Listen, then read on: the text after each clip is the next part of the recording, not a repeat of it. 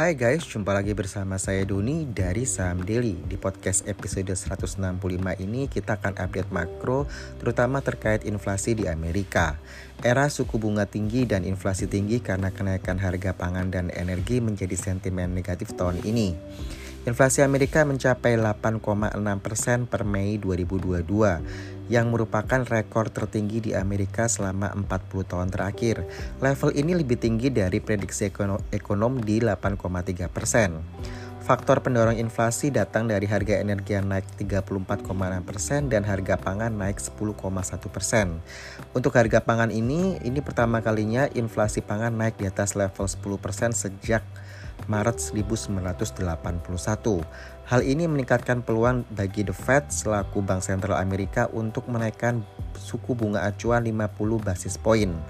Nah, sebelumnya The Fed sudah menaikkan bunga acuan 50 BPS itu di Mei 2022 dan 25 BPS pada Maret 2022.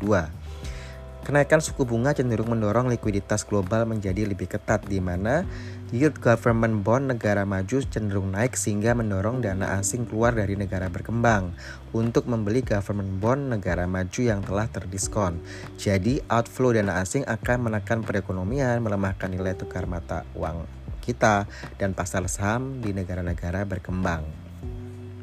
Untuk inflasi di Eropa di bulan Mei 2022 ini juga naik 8,1 persen dari 7,4 persen di bulan April yang lalu. Sedangkan inflasi di Inggris naik ke 9 persen di April 2022. Besar kemungkinan European Central Bank atau yang kita singkat ECB itu akan menyelesaikan tapering dan keluar dari era suku bunga negatif. Nah ECB sendiri ini akan mengakhiri pembelian obligasi pada 1 Juli dan 21 Juli serta berpotensi menaikkan suku bunga sebesar 25 basis poin. Sedangkan tingkat inflasi di Jepang itu 2,50 persen, di Cina 2,10 persen, Indonesia sendiri di 3,55 persen. Kemungkinan Bank Indonesia akan menaikkan suku bunga di semester kedua tahun 2022 dengan ruang kenaikan sebanyak tiga kali sebesar 25 BPS sehingga 7 uh, 7 day reverse repo rate saya ulangi ya di mana uh, di semester kedua ini ada ruang kenaikan uh, sebanyak tiga kali sebesar 25 BPS sehingga 7 day reverse repo rate itu untuk BI di akhir tahun sebesar 4,25% dengan proyeksi potensi inflasi tahunan di kisaran 4 hingga 4,30 atau 36%. World Bank sendiri dalam laporan Global Economic Prospect edisi Juni 2022 melihat pengetatan kebijakan yang lebih cepat dari perkiraan semula. Hal ini akan membuat uh, capital outflow capital outflow atau keluarnya aliran modal asing ya dari negara-negara Asia Pasifik termasuk Indonesia dan akan memberi tekanan pada nilai tukar dan menaikkan inflasi. Jadi memang ada sentimen risk off di pasar keuangan di mana pelaku pasar cenderung main aman dengan kembali berinvestasi di mata uang dolar Amerika Serikat dan mengalokasikan asetnya di pasar tunai seperti itu ya untuk teman-teman. Sedangkan untuk uh, di market kita sendiri mungkin uh, lebih ke sentimen dividen ya. Setidaknya ada 26 emiten yang memasuki periode date dividen.